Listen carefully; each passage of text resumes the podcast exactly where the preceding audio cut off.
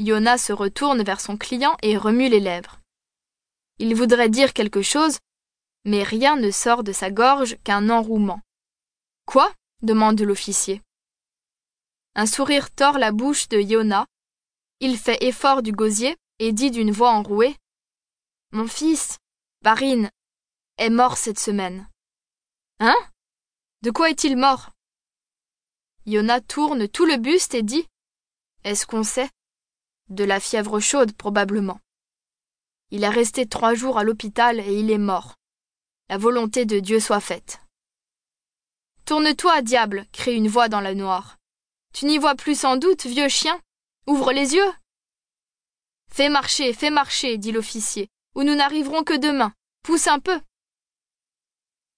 Le cocher tend de nouveau le cou, se soulève, et avec une grâce pesante, agite son fouet. Plusieurs fois, il se retourne vers l'officier, mais l'officier a fermé les yeux et n'a pas l'air de vouloir l'écouter. L'officier descendu au quartier de Viborg, Yona s'arrête auprès d'un tractir, se ramasse encore sur son siège et ne bouge plus. Une neige fondante reblanchit son cheval. Une heure passe, une autre. Trois jeunes gens, faisant claquer leur caoutchouc sur le trottoir, arrivent en se disputant. L'un est petit et bossu, les deux autres sont grands et minces. Cocher, au pont de la police crie d'une voix chevrotante le bossu.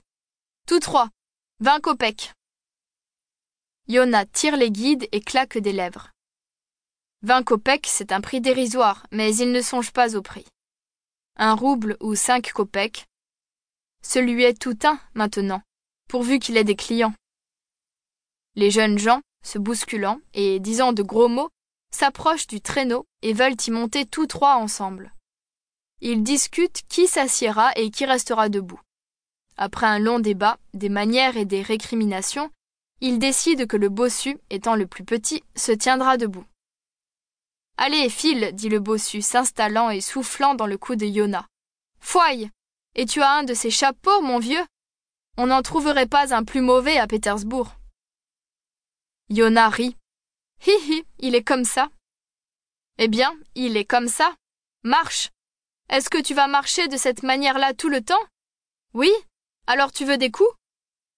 La tête me fend, dit un des deux grands. Hier soir, chez les Doukmasov, Vaska et moi, nous avons bu quatre bouteilles de cognac. Je ne comprends pas qu'on mente comme ça, s'indigne l'autre grand. Il ment comme une brute. Que Dieu me punisse, c'est la vérité. Vrai comme un pou qui tousse. Yona sourit. Hi hi, ce sont des messieurs gais. Que le diable te. s'écrie le bossu. Veux-tu marcher, vieux choléra? Est-ce qu'on marche comme ça? Flanque-lui du fouet.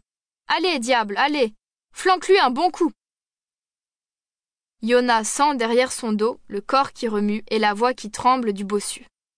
Il entend les injures qu'on lui adresse, voit les gens, et le sentiment de la solitude insensiblement commence à s'adoucir en lui. Le bossu braille, tant qu'il ne s'engoue pas dans quelque injure compliquée à six étages ou qu'un accès de tout ne le prend pas. Les deux grands se mettent à parler d'une certaine Nadiejda Petrovna. Iona se retourne à tout moment de leur côté. Profitant d'une minute de calme, il se retourne encore et murmure Cette semaine, j'ai perdu un fils. Nous mourrons tous, soupire le bossu, essuyant ses lèvres après un accès de toux. Allons, fais marcher. Pousse. Messieurs, je ne puis décidément pas aller plus loin comme ça. Quand nous fera-t-il arriver? Ranime-le un peu en lui tapant sur le cou. Tu entends, vieux choléra? Ou je te bourre le cou?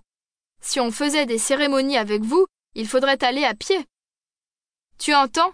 Serpent Gorinitch Te moques-tu de ce que nous te disons? Et Yona, plus qu'il ne les sent, entend le bruit des coups qu'on lui donne. Hi hi, rit-il. Vous êtes des messieurs gais Dieu vous garde en santé. Cocher, tu es marié? demande un des grands. Moi? Hi hi hi, des messieurs gais. À présent, ma femme, c'est la terre humide. Hi hi, ho ho ho, la tombe autrement dit. Voilà, mon fils est mort et moi je vis.